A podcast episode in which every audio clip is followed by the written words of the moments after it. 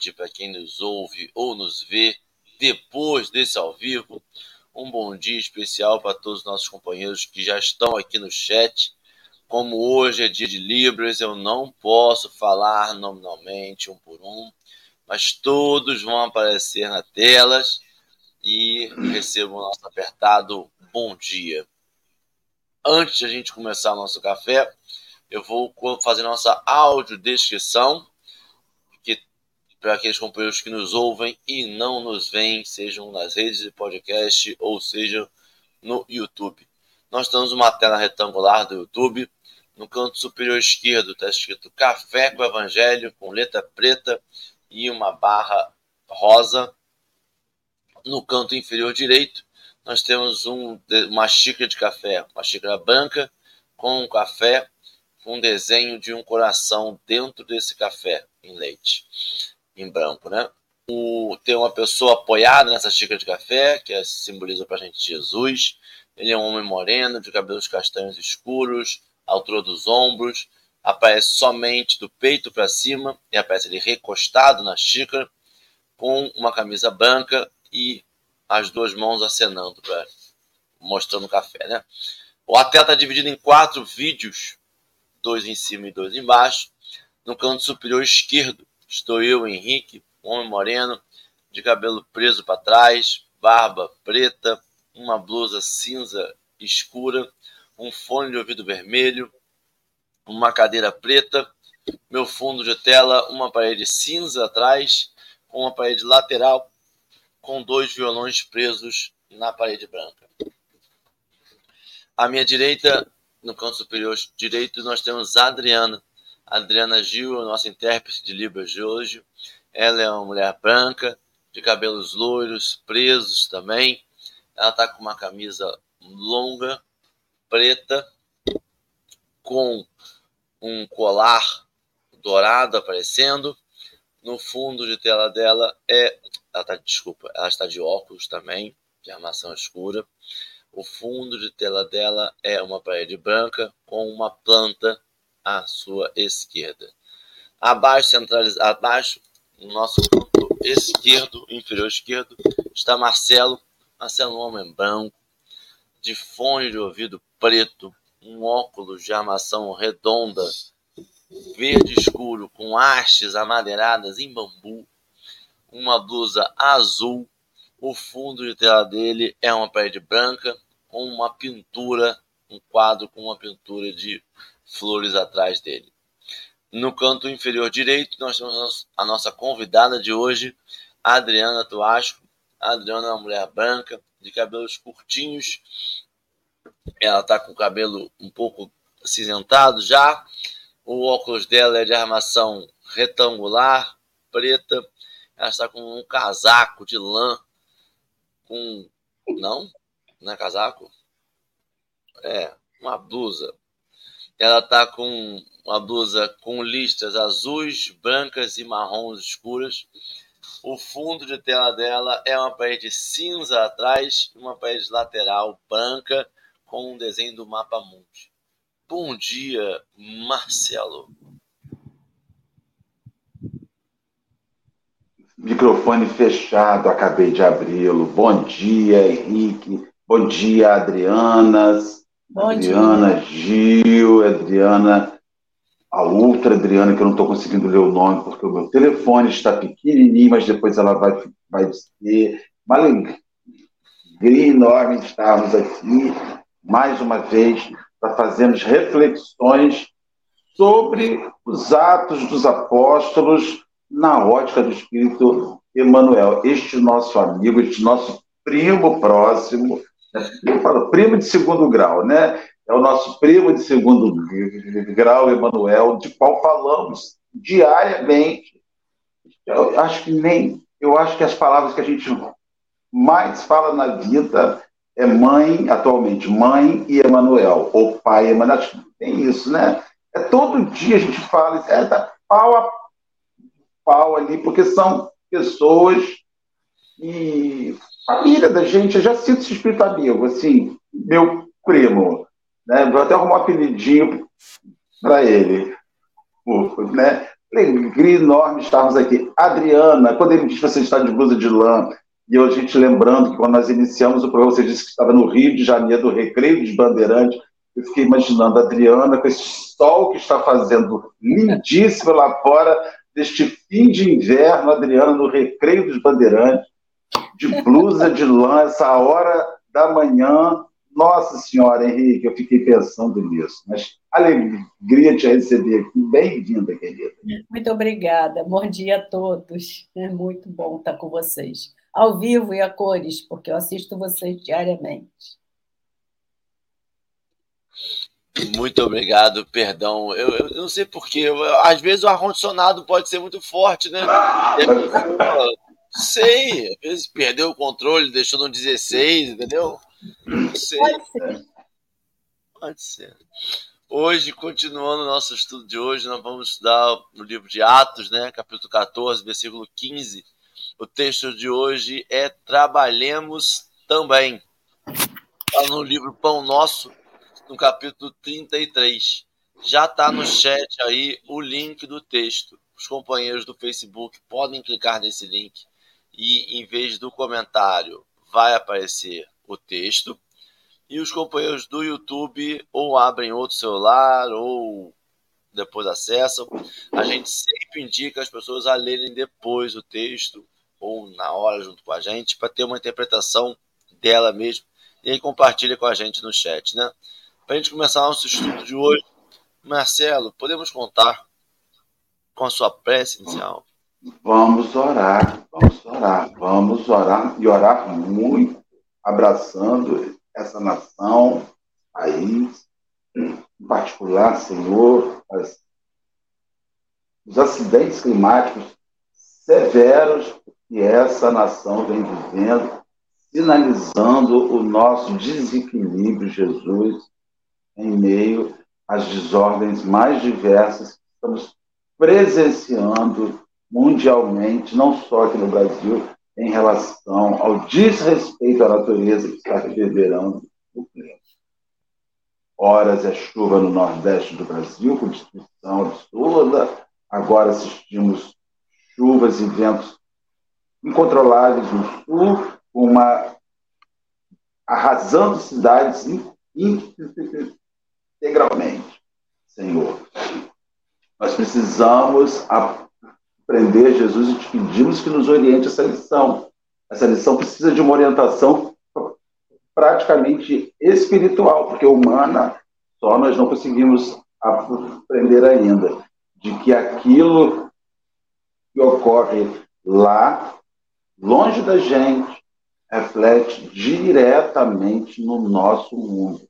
Nós, Senhor, no nosso no lugar onde vivemos, e nós que somos reencarnacionistas, Vamos preparar um mundo melhor, não para os nossos filhos, nem para os nossos netos, mas para a gente, para nós, que vamos reencarnar. Nós nos esquecemos disso, Senhor, que os nossos netos, os nossos bisnetos, provavelmente hão de ser nós mesmos, retornando de volta para seguir a existência, seguir o aprendizado. E nós estamos, com tanta ignorância, produzindo um mundo de futuro sofrível, mundo este que nós renasceremos. Impressionante como nós temos limitação intelectual, limitação moral. Senhor, abre-nos a razão.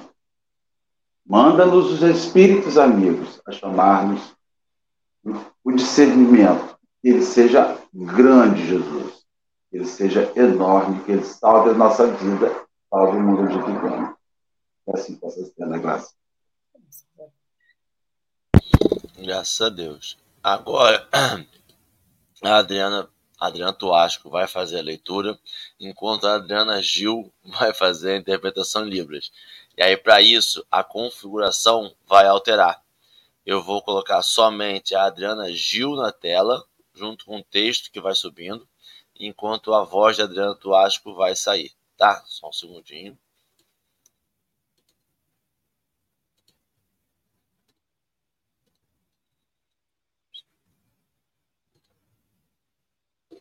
Ok. Adriana, fica à vontade, no seu tempo, a gente vai regulando aqui conforme a necessidade. Bom dia, vamos lá. Dizendo, varões, por que fazeis essas coisas? Nós também somos homens como vós, sujeitos às mesmas paixões. Isso está em Atos 14, item 15. O grito de Paulo e Barnabé ainda repercute entre os aprendizes fiéis. A família cristã, muita vez, ha desejado perpetuar a ilusão dos habitantes de Listra. Os missionários da revelação não possuem privilégios ante o espírito de testemunho pessoal no serviço. As realizações que poderíamos apontar por graça ou prerrogativa especial nada mais exprimem senão o profundo esforço deles mesmos, no sentido de aprender e aplicar com Jesus. O Cristo não fundou com a sua doutrina um sistema de deuses e devotos, separados entre si. Criou vigoroso organismo de transformação espiritual para o bem supremo, destinado a todos os corações sedentos de luz, amor e verdade.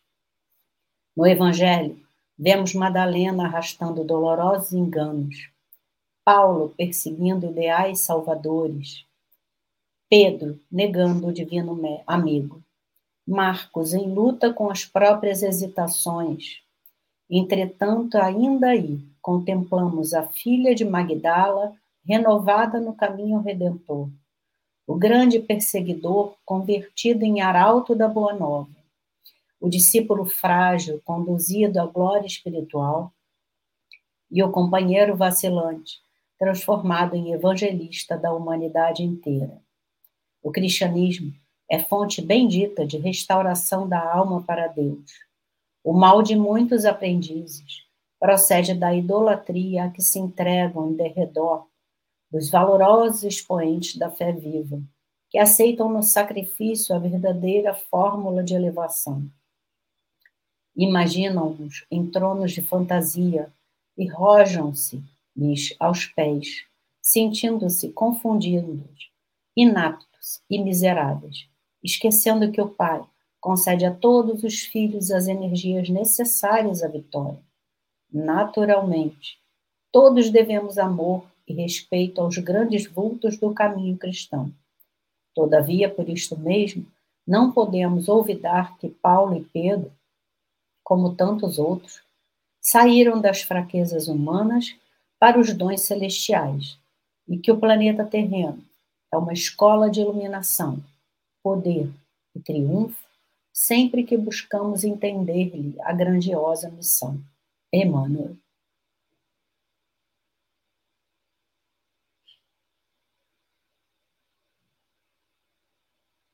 Agora a gente retorna à nossa configuração inicial das quatro telas. Adriana, tu acha? Fica à vontade para suas considerações. Hoje com muitas Adrianas, né? E eu fui parar numa casa de Adriana para fazer estudo também. Olha, foi muita, é muita Adriana. Bem, bom dia a todos. É... Quando eu peguei esse tema, eu achei engraçado que a gente estava na vida real, falando sobre trabalho e quanto a gente ainda tem que trabalhar e que a gente vai trabalhar por muito tempo ainda, né? Que a gente quer profissional liberal, que é empresário, que é dono de empresa, a gente não vai parar de trabalhar, não vai se aposentar, né? Então, a gente vai trabalhar a vida toda, ou o tempo que der e depois botar outras pessoas para trabalhar. E esse texto veio bem a calhar.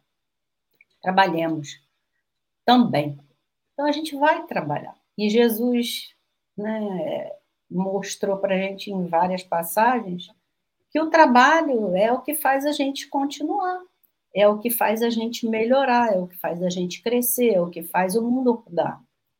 É, é, nesse texto, do, nesse trecho do, dos Atos dos Apóstolos, né, é, a passagem fala sobre Barnabé e Paulo do trabalho que eles estavam fazendo em duas cidades, de pregação, muita luta, muito sofrimento, muita dedicação deles em divulgar esse evangelho.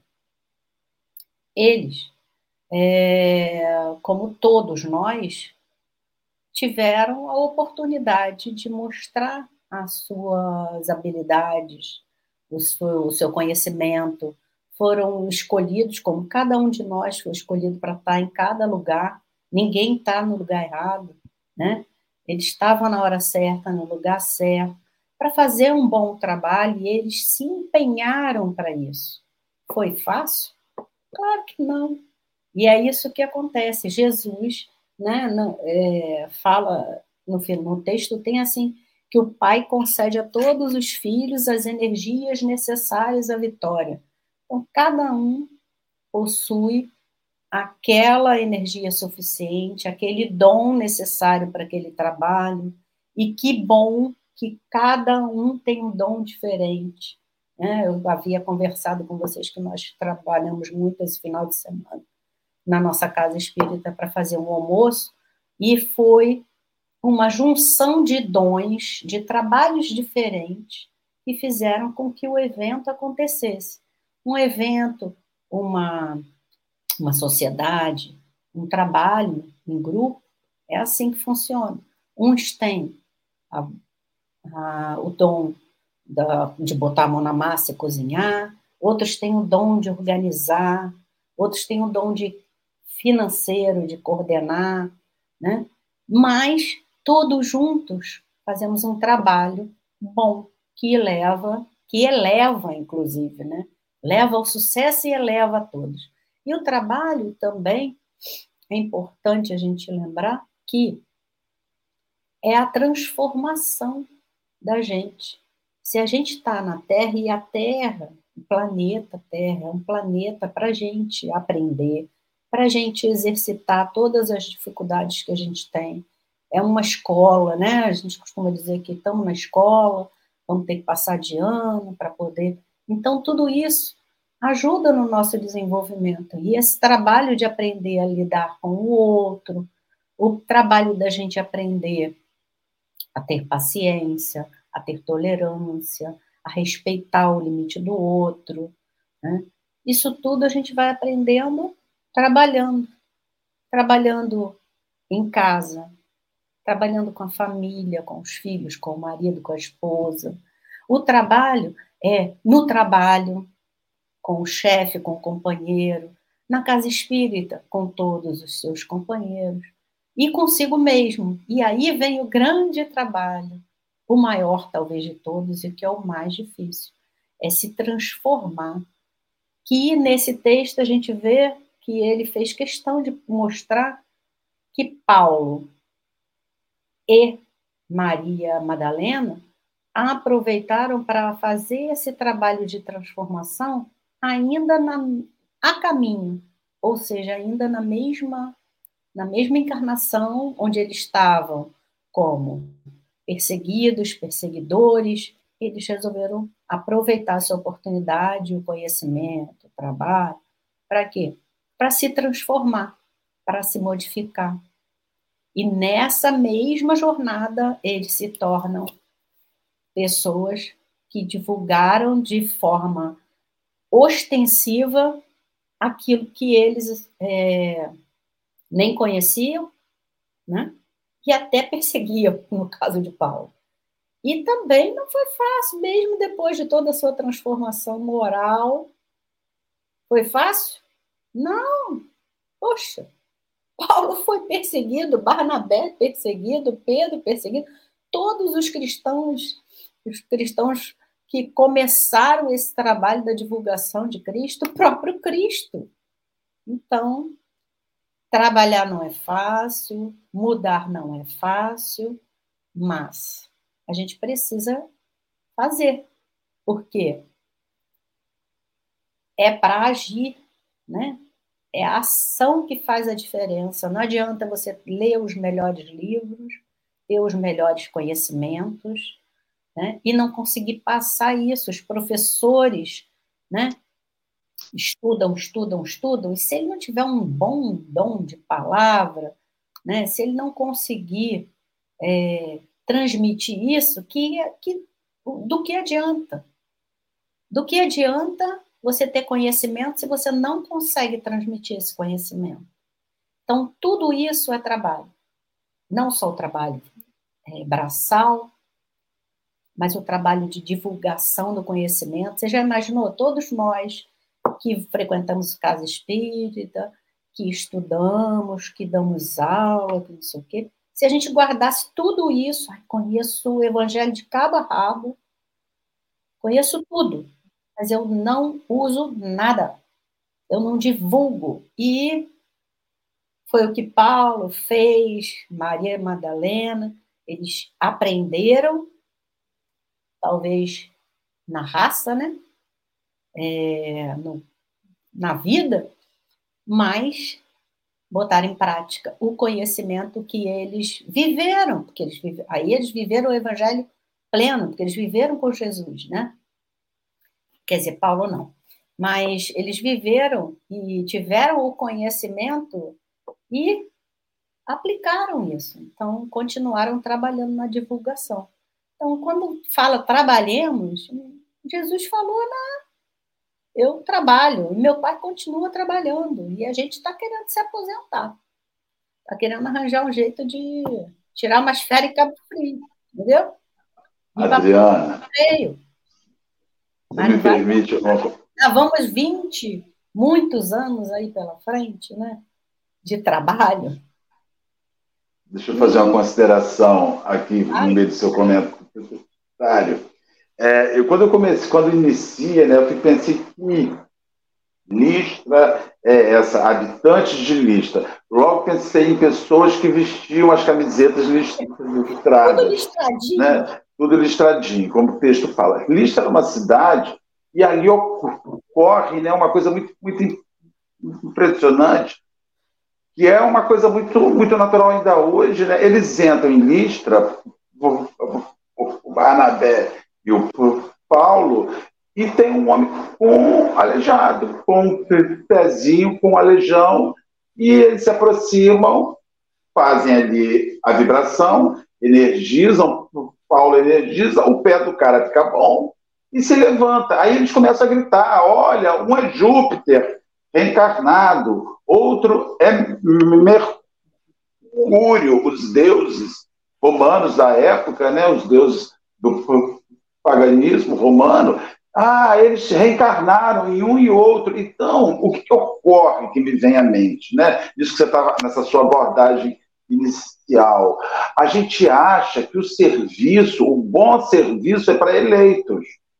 E a gente acha que a gente não tem muito o que dar. Então, é uma falsa humildade, Adriana. Eu percebo muito. Por que, que muita gente não faz? Porque muita gente é, é, o, é o falso humilde, é o quem sou eu para poder ajudar a mudar o mundo.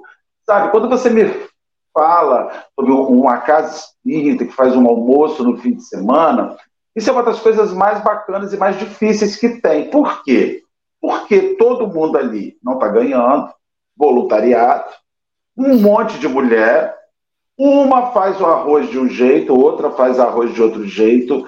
Uma sugere que use um tempero. Ah, na minha comida eu boto alecrim. Não, eu tenho horror de alecrim. Na minha comida eu boto o, o chimichurri, que é um molho da modinha. Ah, eu tenho horror de chimichurri. A minha comida é mais seca. Aí, seu horror de comida seca, a minha é mais molhada. Então, quando você se reúne num, grupo para trabalhar, você tem que, em primeiro lugar, vencer os egos. Né? Estamos em grupo, não é a Adriana que está cozinhando e o povo ajudando. Todo mundo que está trabalhando. Vencer os egos. E segundo lugar, que eu acho muito legal do trabalho na casa espírita, é que quase sempre, né, tinha que ser, os eleitos, os médiums, os oradores, o dirigente também está na cozinha, às vezes, ajudando a fazer a coisa acontecer. Ou seja, o trabalho é trabalho e não é só para os eleitos. Então, se qualquer pessoa que se disponibilize a fazer qualquer coisa, se disponibilize a aprender sobre aquilo, é capaz de realizar. Sabe? Então, assim, eu, eu, eu. E aí, Emmanuel vai dizer que ainda hoje nós repetimos na sociedade moderna o que se deu em Listras, com a população de Listras.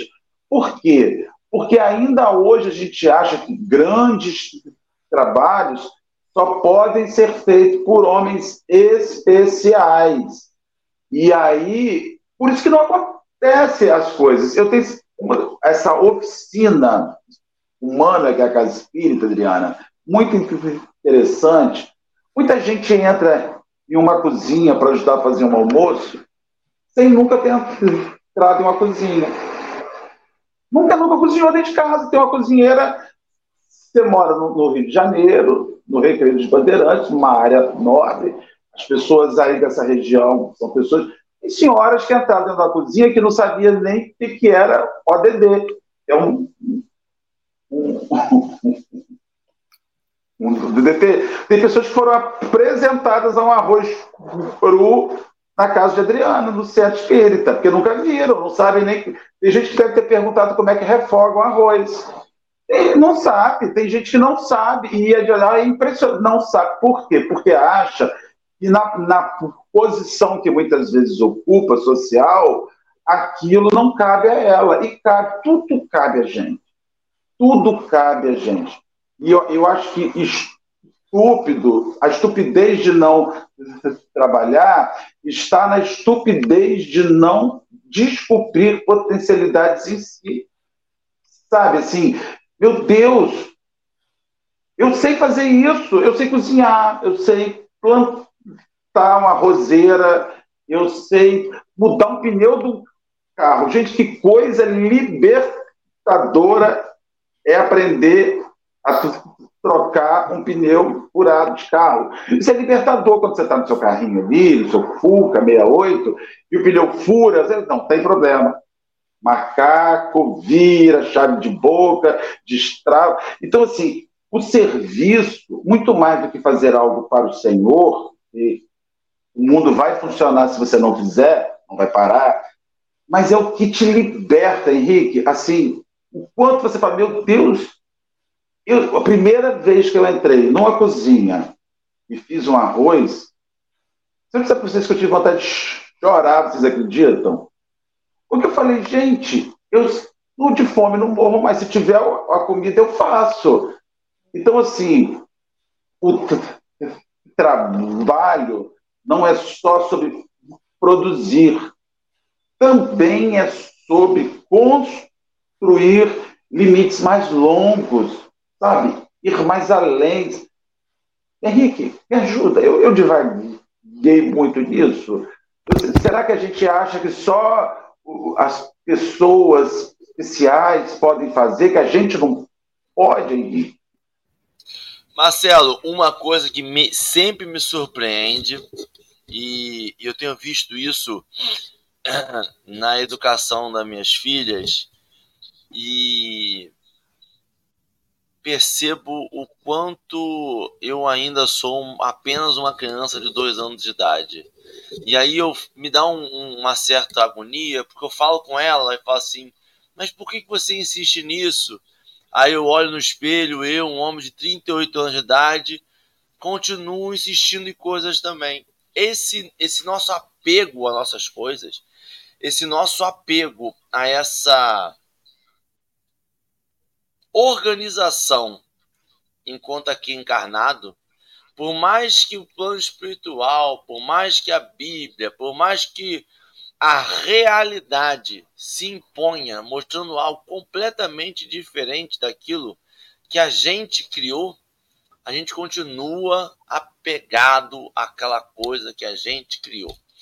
A gente, por mais que a espiritualidade venha e fale assim, trabalho é toda serviço útil, é todo, todo aquele que você está trabalhando para o próximo, você está fazendo alguma coisa.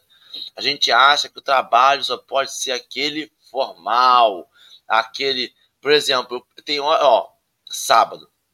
Sábado eu acordei cedo, saí de casa, aí ajudei um, ajudei outro, ajudei um, ajudei outro. Quando deu seis horas da tarde eu sentei. Eu, aí sentei para trabalhar, sabe? Você vai agora vou trabalhar já fiz o que eu tinha que fazer, agora vou trabalhar. na minha função de verdade. Só que eu passei o dia inteiro fazendo o quê? Trabalhando. Não na formalidade e que a Organização Mundial do Trabalho diz, mas no trabalho, servindo ao próximo. Como servir ao próximo aí, almoçar com seu pai? Aí você tá forçando a barra, né? Você vai lá, almoça, ri, descontrai e tá lá e tá dizendo que tá trabalhando. Tô, tô trabalhando. Essa que é a beleza do negócio. A gente luta internamente porque a gente tem que achar que tem que ser desconfortável. Mas nem todo trabalho é desconfortável, não. Olha a beleza. Tem trabalho que eu vou rir.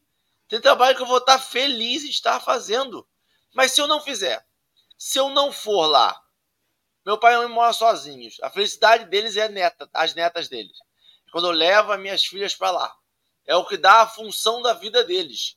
Porque já acordam, trabalho e voltam para casa. Acordam, trabalho e voltam para casa. A felicidade deles é um feriado, é um final de semana que eu levo as minhas filhas para lá e elas acabam com a casa da minha mãe. Acabam. A casa da minha mãe vira do avesso. Mas ela fica feliz da vida. Se eu não levo, ela fica triste. Eu deixo de estar trabalhando para ir lá? Eu deixo. Tem hora que eu fico preocupado, será que eu vou entregar a tempo? Mas eu tô indo para lá para ajudar eles, para ver eles, para ver a felicidade das minhas filhas. Isso é um trabalho, é uma utilidade, é um atendimento. Essa que é a grande coisa.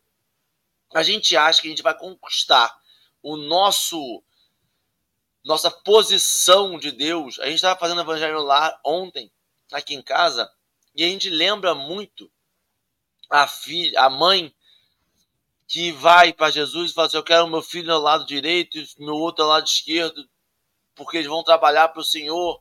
E aí Jesus tem que explicar para ela que ele está aqui para servir e que é servindo que a gente vai fazer alguma coisa, não é sendo servido.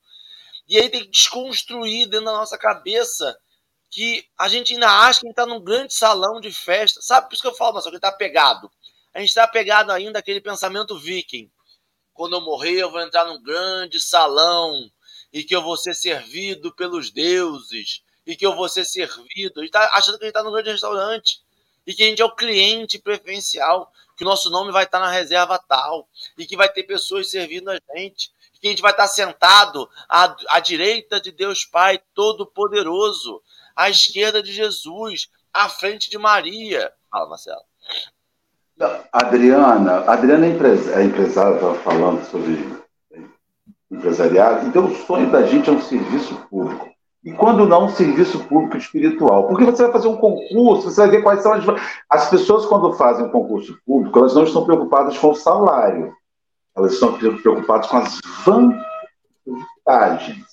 Aí fala assim: não, esse aqui é ótimo. Estabilidade. Aí, esse daqui é ótimo, porque esse aqui tem férias duas vezes por ano, tem justiça, tem recesso no período tal e no período tal. Aí tem plano de saúde, auxílio moradia. Então, no fundo, o salário justo do trabalhador fiel não passa por os benefícios não, os benefícios, os benefícios, o plusinho que você dá, não precisaria se o seu serviço fosse remunerado de maneira é decente. Então, a questão é divina, se você serve bem, a sua remuneração não passa por acréscimo de misericórdia. Por que, que a gente está sempre pedindo acréscimo de misericórdia? porque a gente sabe que não está produzindo direito. Quem produz direito não pede, Senhor, olha, eu tenho uma cesta básica pobre, me ajuda a comprar minha Land Rover. Então você está pedindo um plus, porque você dá. É, Adriana, você dá uma cesta básica e quer uma Land Rover, que ele te ajude, que seu filho passe na faculdade de medicina. Senhor, tu sabe, eu ajudo tanto centro, eu dou uma cesta básica por mês e pago uma contribuição de 50 reais. Ajuda meu filho a passar na faculdade de medicina, que custa 15 mil reais por mês. Então a gente está sempre pedindo a Deus o plus do preguiçoso. Não é o plus do preguiçoso. Ah, esse tema não é bom pra, não é bom para mim, Adriana. Esse tema, Henrique, não é bom. Porque esse tema mexe profundamente com a minha cabeça. Agora você falou um negócio interessante. A gente faz, a gente escolhe religião como se estivesse escolhendo emprego. E o que a gente quer escolher é uma religião de serviço público. Por que, que é tão difícil espírita? Porque não adianta você ir num lugar uma vez por semana, receber um passe mágico, uma coisa mágica, e ir para casa e acabou. Sua alma está salva para toda a eternidade. Não e tem. Não tá, né? grande... A gente não trabalha com serviço público. Nosso trabalho é esse: todo dia matar um leão por dia. E, e lembrando, é, e lembrando que não é, além de todo o trabalho, lembra que eu falei? E aquele trabalho que é com você? E a transformação que você vai precisar fazer, que dói. Que dói. Porque você tem que se transformar para o mundo melhorar. Né? O Marcelo estava falando que por ele o mundo está replantado. Ele está fazendo a parte dele. Então, a gente, cada um vai fazendo a sua parte para que no Rio Grande do Sul, que em Teresópolis, que em Petrópolis, que no Brasil inteiro, que no mundo inteiro, não aconteçam essas tragédias que a gente está vendo agora. Mas tem que começar, gente, né? Com você se modificando para poder modificar o mundo. Né? E quantas vezes no texto ele fala isso? que além de todo o trabalhinho ter sido fácil, as pessoas endeusam aquela figura, ó, só o passe do fulano é que é forte. Aí se tem né, uma localização que aquele passista vai, a pessoa vai correndo para sentar naquele lugar, porque só o dele que é bom. Olha, a psicografia do fulano é que é a boa. Olha, o desenho do ciclano é que é o bom. Olha, o, a cura por, através desse médico, aí vamos para a vida real, é que é esse é que é o médico. Aí aquele outro, não, esse não serve.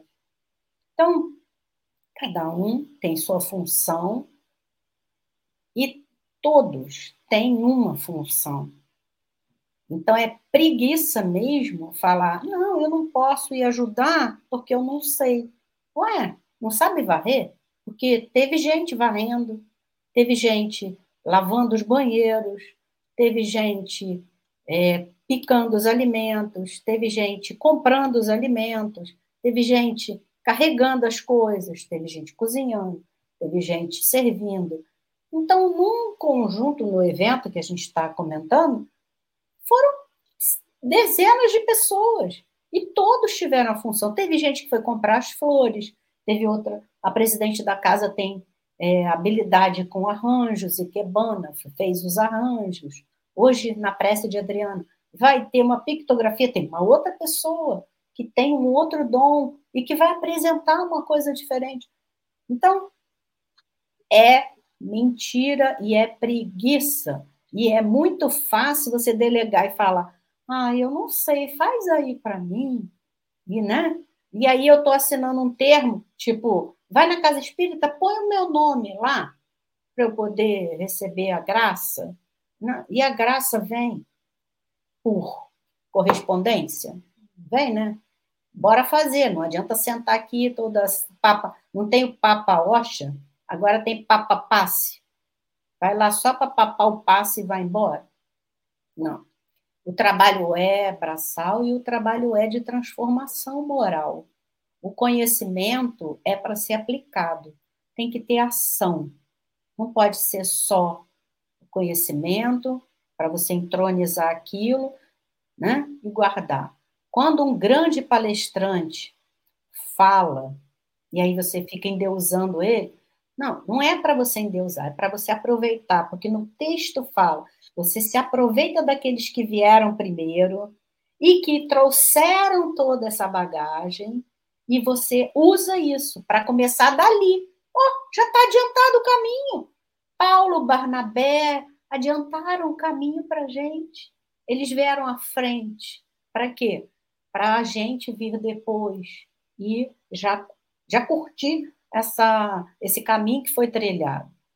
E se a gente não faz isso, se perde, né? O que, que adiantou o sacrifício de Paulo, de Barnabé, de Pedro, de Marcos? de Cristo, de Madalena, de Maria, o sofrimento de Maria. Já vieram à frente para que a gente agora continuasse o trabalho e mostrando para a gente, ó, oh, o caminho é esse. Ah, Aí Divaldo vem, faz um grande estudo, aprende. Né? É uma pessoa sensacional. Haroldo Dutra, é Arthur Valadares, Anete Guimarães. A gente fala de tantas pessoas que têm o dom. Gente, assistiu Arthur Valadares, aquele menino decora. Ele fala duas horas seguidas sem um papel na frente. Senhor. Né? Um conhecimento espetacular. Qual é o dom que ele tem? Dessa locução, dessa transmissão desse conhecimento que é de outras vidas, porque não dava nem tempo dele conhecer isso tudo, mas ele vem transmitir isso. Eu aprendi a usar, não é para eu aproveitar. Que bom que eu posso assistir esse menino falando. Que bom que eu posso assistir o Café com o Evangelho de manhã, na hora que eu estou tomando café, ao invés de estar assistindo o RJTV. Porque eu já começo o dia melhor. Melhor do que sabendo. Tudo bem, a gente precisa saber as notícias. A gente não pode viver alijado das notícias. Mas precisa ser no café da manhã, começando o dia, já com os corações soltando pela boca, porque aconteceu isso, aconteceu aquilo. Porque não é boa notícia de manhã cedo, né? Então, Adriana, é muito... vamos, vamos ser sinceros, a gente busca cada noticiazinha, né? Vamos ser sinceros com a gente individualmente aqui. Não adianta dizer que apareceu na tela aparece na tela porque a gente busca o tempo todo.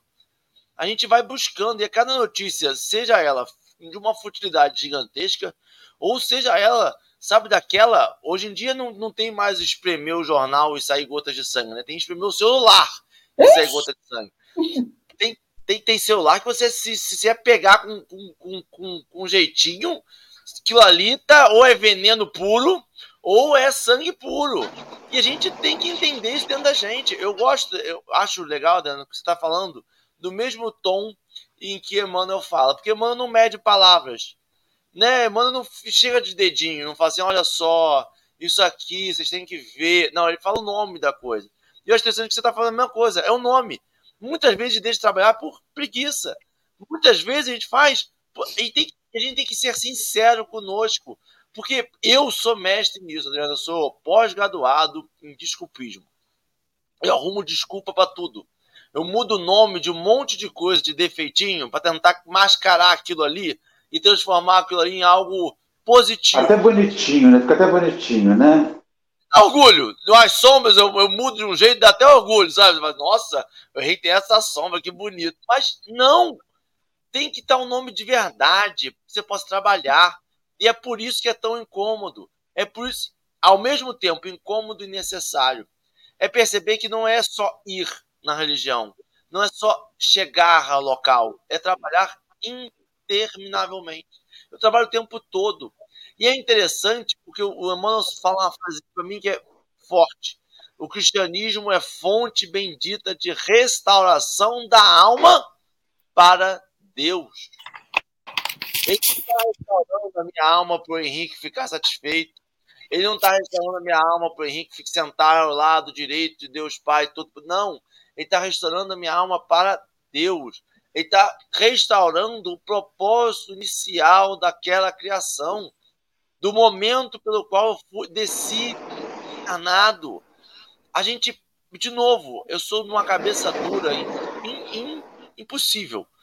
Porque assim, eu me perco o tempo todo. A gente tem que lembrar por que a gente está encarnado. O que a gente veio fazer nessa reencarnação? Ah, mas eu tenho um véu de esquecimento. Tudo bem. Eu tenho um véu de esquecimento. Mas, assim como a Adriana falou, tem pessoas que vieram com um véu de esquecimento, mas lembraram de uma facilidade muito grande. Que escreveram que, apesar do véu de esquecimento, é para você não lembrar das besteiras. Mas o amor, essa fonte de caridade, você lembra. Tanto que te faz bem. Pode falar, Adriana as virtudes, você aproveita e dá uma aguçada. E os defeitos você vem para corrigir. Eles vão aparecer. Mas as grandes virtudes que você já alcançou, alcançou. Já são suas, já está lá, ó, colada na pele. Já veio. Não vai se desgrudar mais. Está colada no perispírito. Vai e faz, meu bem. Não adianta ficar ah, não posso, ah, eu sinto, eu dou. Não, não dá. O planeta terreno é uma escola de iluminação. Mas, meu amigo, se não botar as tomadinhas, se não ligar os LEDzinhos, vai iluminar o quê? Vai iluminar o quê? Né? Então, tem que botar a mão na massa. Geral. É de transformação intrapessoal, por isso que dói. Porque, ah, mas eu não sei fazer. Aprende. Ah, mas eu não gosto. Passa a gostar. Ah, mas eu não quero. Passa a querer. Não tem. Né? É preguiça. É falta de vontade. E é desculpa mesmo, é desculpismo, é a teoria do desculpismo. Ah, eu não posso fazer uma palestra. A primeira vez que eu fui fazer uma palestra, um estudo, né, que a gente não é palestrante, a gente vai lá e fala, igual a gente está falando aqui, é, foi nesse centro. Eu nunca tinha feito uma na minha vida, em 15 anos de outros centros. Só que aí, no meio da pandemia, a gente se mudou para o Recreio e veio para esse centro. E aí o pessoal descobriu que eu era de outro centro e tal, fui recomendada para esse, falou, ah, você fazia palestra na internet com seu grupo? Eu falei, é, porque a gente começou, né, na pandemia, a fazer tudo pela internet. Não pode fazer aqui? Eu falei, nunca fiz nada. Pra ir com gente, ao vivo, assim, poder ver as pessoas, a reação, né? Como vai ser? E eu podia ter é desistido. Mas eu falei, não, se o trabalho veio, uma, a presidente de uma, da outra casa do núcleo espírita Chico Xavier no Anil, no bairro do Anil, falou para mim. E ela falou assim: é, eu fui me apresentar para um trabalho que eu estudava lá, já tinha feito todo o Pentateuco, e eu adoro falar. Aí eu falei: eu gosto de conversar e tal. Eu falei: vamos. Eu gostaria de ajudar no próximo estudo, porque sempre tinham duas pessoas, né? Uma e mais um assistente para ajudar e para qualquer coisa, se um faltar, ter o outro. Eu falei, eu posso ficar como a terceira assistente. Ela falou, ah, sinto muito. Eu falei, por quê? Ah, não posso? Ela, não, não é porque a moça que faz o evangelho vai fazer uma operação. Eu preciso de você agora, é semana que vem. Tem que assumir o lugar dela. Eu falei, não dá não. Ela falou, ah, dá sim. Porque o trabalho só aparece quando tem trabalhador. Tá né? E o trabalhador está aí, apareceu, está pronto, Deus dá a função. Então, lembra aquela, aquela frase? O Pai concede a todos os filhos as energias necessárias à vitória. Então, é isso. Você vai estar no lugar certo, na hora certa, e vai. E às vezes, se não estiver totalmente preparado, pode continuar se preparando. A gente nunca sabe tudo a gente não está apto a fazer tudo. Eu não sei costurar, mas a minha cortina chegou, não dava, eu desfiz a bainha, sentei, costurei tudo à mão. Eu falei, Jesus, se lavar na máquina, vai soltar esse troço todo. Mas eu fiz lá, tá lá a cortina, linda, foi, foi até o chão, a ah, beleza. Não sou costureira, mas ficou e tá boa. Então, eu não sei furar. Esse fim de semana fiz a mudança também na sexta-feira da minha mãe. Eu queria ter uma furadeira para já botar as coisas todo lugar, que eu sou ansiosa, eu não posso esperar para amanhã. Aí, doida para fazer. falei, não sei, mas eu acho que eu vou ter que aprender esse negócio, porque eu não quero depender de alguém para furar para mim. Né? Desculpa, falei demais. Isso aí. Vai. Não, eu gostaria só já indo para as minhas, minhas, minhas considerações finais, retomar o serviço público. Algumas companheiras falaram sobre o preconceito, e é fato, né? Infelizmente, a gente tem preconceito, até porque em, em lugar público é o único lugar que, que, você lê que agredir ao servidor público é crime. Isso não chega para iniciativa privada, isso não chega para o varredor de rua, isso não chega para o atendente de loja, não é crime. Quer dizer, então, quando a gente vê, é, é óbvio que as pessoas que vão trabalhar em serviço público são os vocacionados. Nenhum dos meus amigos é vocacionado, todos eles foram concurso público pela estabilidade, pelo salário pelas vantagens. Isso é tão sério.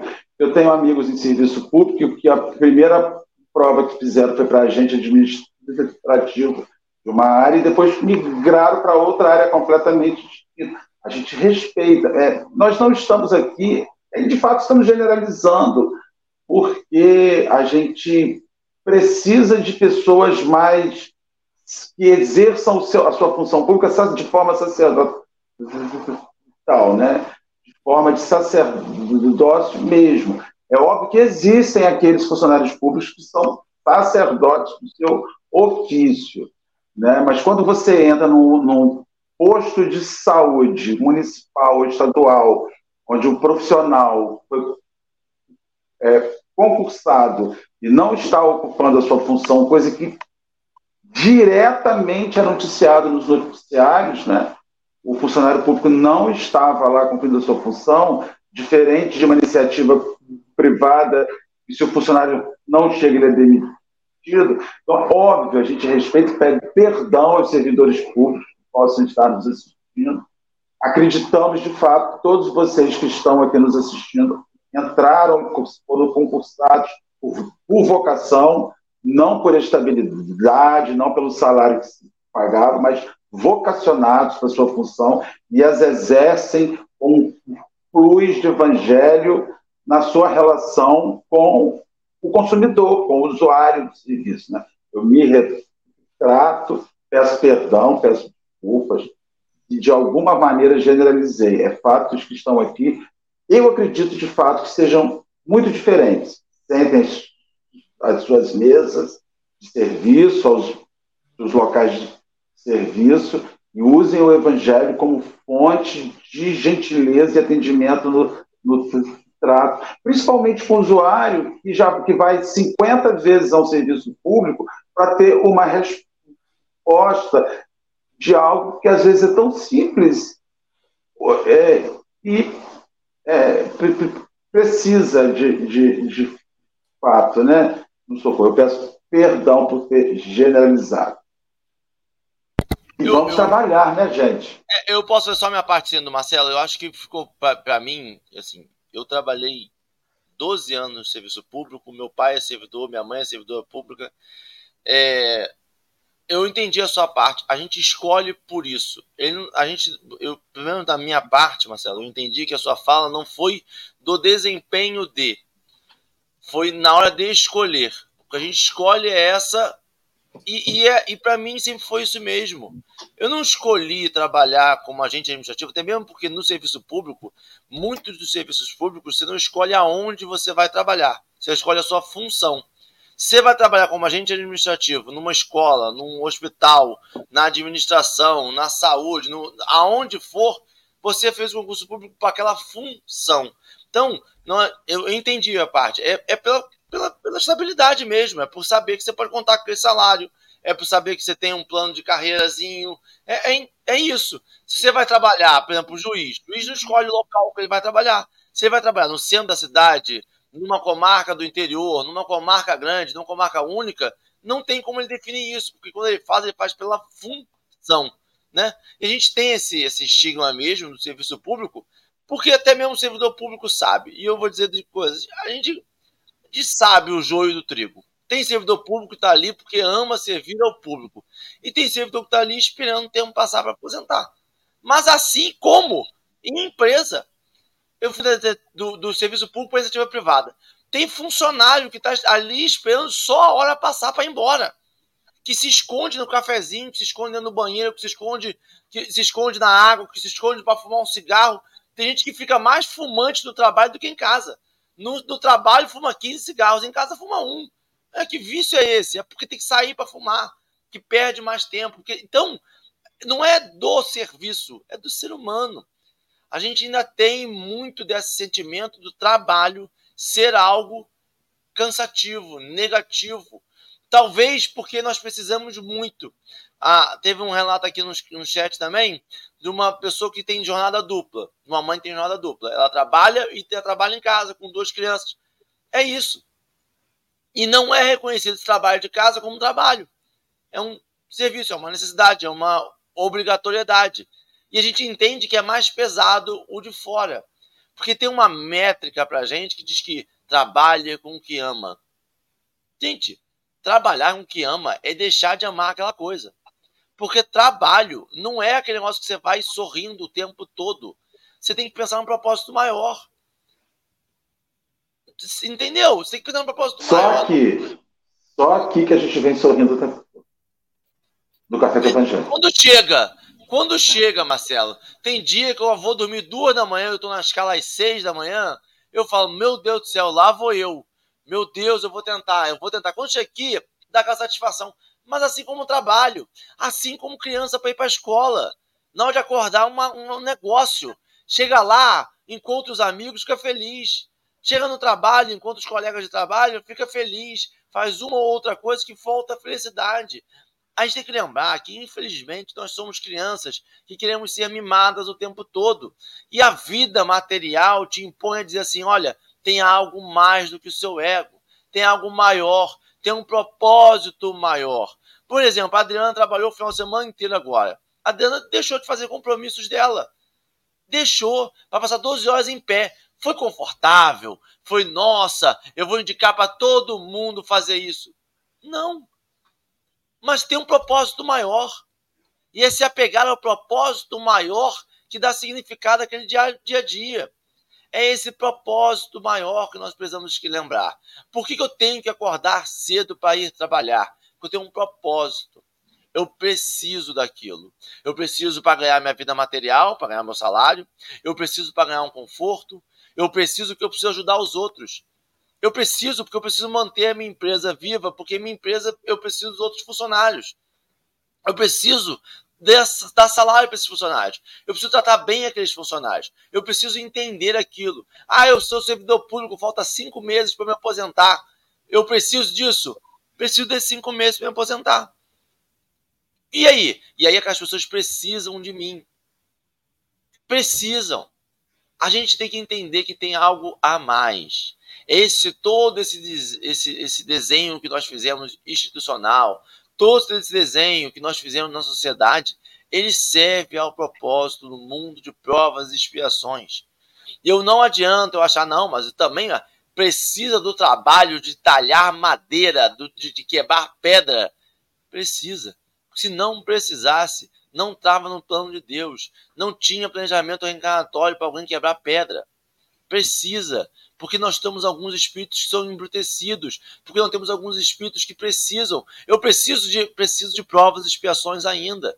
Eu ainda estou nessa modalidade. Quando eu sair do provas e expiações e for por regeneração, provavelmente os empregos, os serviços, a organização vai ser diferente, porque é da outra necessidade, do outro mundo. Fala, Adriana, já falei demais. Já foi então, Lembra, mas lembrando que Emmanuel fala o quê? Aproveita, né? Tá lá nos atos dos Aproveita o que já foi feito. O cara que inventou a internet, inventou o computador, já facilitou. Eu me lembro quando eu comecei como estagiária na General Elétrica, eu não sabia datilografar, e a minha supervisora falava: datilografa essa proposta aqui. Numa máquina manual, eu fazia aquilo e errava que acontecia? Tinha que fazer tudo de novo. Às vezes eu errava lá na última linha. Aí inventaram a máquina elétrica que tinha corretivo. Foi a minha felicidade. Hoje é o computador, hoje é o celular. Então, aproveite aquele que já veio primeiro, que trabalhou arduamente para poder te dar uma vantagem. Então, não é para desprezar o que já foi feito. Olha, não é para desprezar o que já foi feito. É importante a gente lembrar isso. O que veio antes é para a gente aproveitar e fazer melhor daqui para frente. Então, não é para desprezar o conhecimento do, do antigo, do mais, do mais experiente, não é para desprezar as pessoas mais velhas, as pessoas que já estão mais tempo naquele trabalho, aproveita aquilo e segue junto, fazendo um novo ou melhorando, né? É outro outra coisa que acontece muito é a gente chegar nova numa casa e querer já mudar tudo e fazer, chegar novo num trabalho, não, porque não. E a experiência que esse pessoal tem, e a, o conhecimento, e tudo que a gente ainda pode aproveitar para fazer agora, junto, uma coisa melhor. Né? Eu queria ler uma poesia que eu busquei aqui de Maria Dolores. É, trabalha, espera e confia. Posso? Então vamos lá. Ah, coração fatigado, na aflição que te vigia, nunca te percas da fé. Trabalha, espera, confia. Por mais lutes, mais avanças, em triste espinhosa via, não esmoreças contudo, trabalha, espera, confia. Cada hora te parece nova dor que se anuncia, não te afundes em revolta, trabalha, espera, confia. Já não sabes o tamanho da prova que te assedia. Mesmo assim, prossegue à frente, trabalha, espera, confia.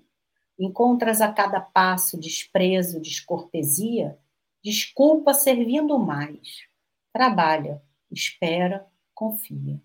Entre os seres mais amados, padeces desarmonia, não faltes a paciência. Trabalha, espera, confia.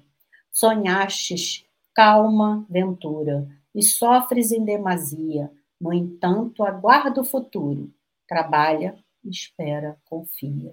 Não temas nem desesperes. Toda sombria é fugida, o sol brilha, a nuvem passa. Trabalha, espera, confia. Para a cura da ansiedade, angústia, melancolia, use a receita de sempre. Trabalha, espera, confia. Cada manhã, Deus te fala na bênção de novo dia. Se queres felicidade, trabalha, espera, confia. Que o Senhor possa abençoar esse trabalho, que é um luxo ter café com o Evangelho diariamente. Trabalhemos, esperemos e confiemos. Mas lembra, a primeira palavra foi qual? trabalhemos. Ação. Sem ação, não tem modificação. Obrigada pela oportunidade de hoje. Obrigado você, Adriana Toasco. Obrigado, Marcelo. Adriana, Gil, muito obrigado por estar aqui hoje fazendo interpretação em Libras. Nós tivemos companheiros ao vivo assistindo, graças ao seu trabalho. Muito obrigado e até amanhã, meu povo. Um bom dia de trabalho. Falar de trabalho numa segunda-feira chega a ser pleonasmo, um negócio, né? Mas um bom dia para todo mundo e até amanhã, porque é terça-feira e é, tem café com o Evangelho de novo. Bom tchau, dia. Tchau, tchau. Tchau.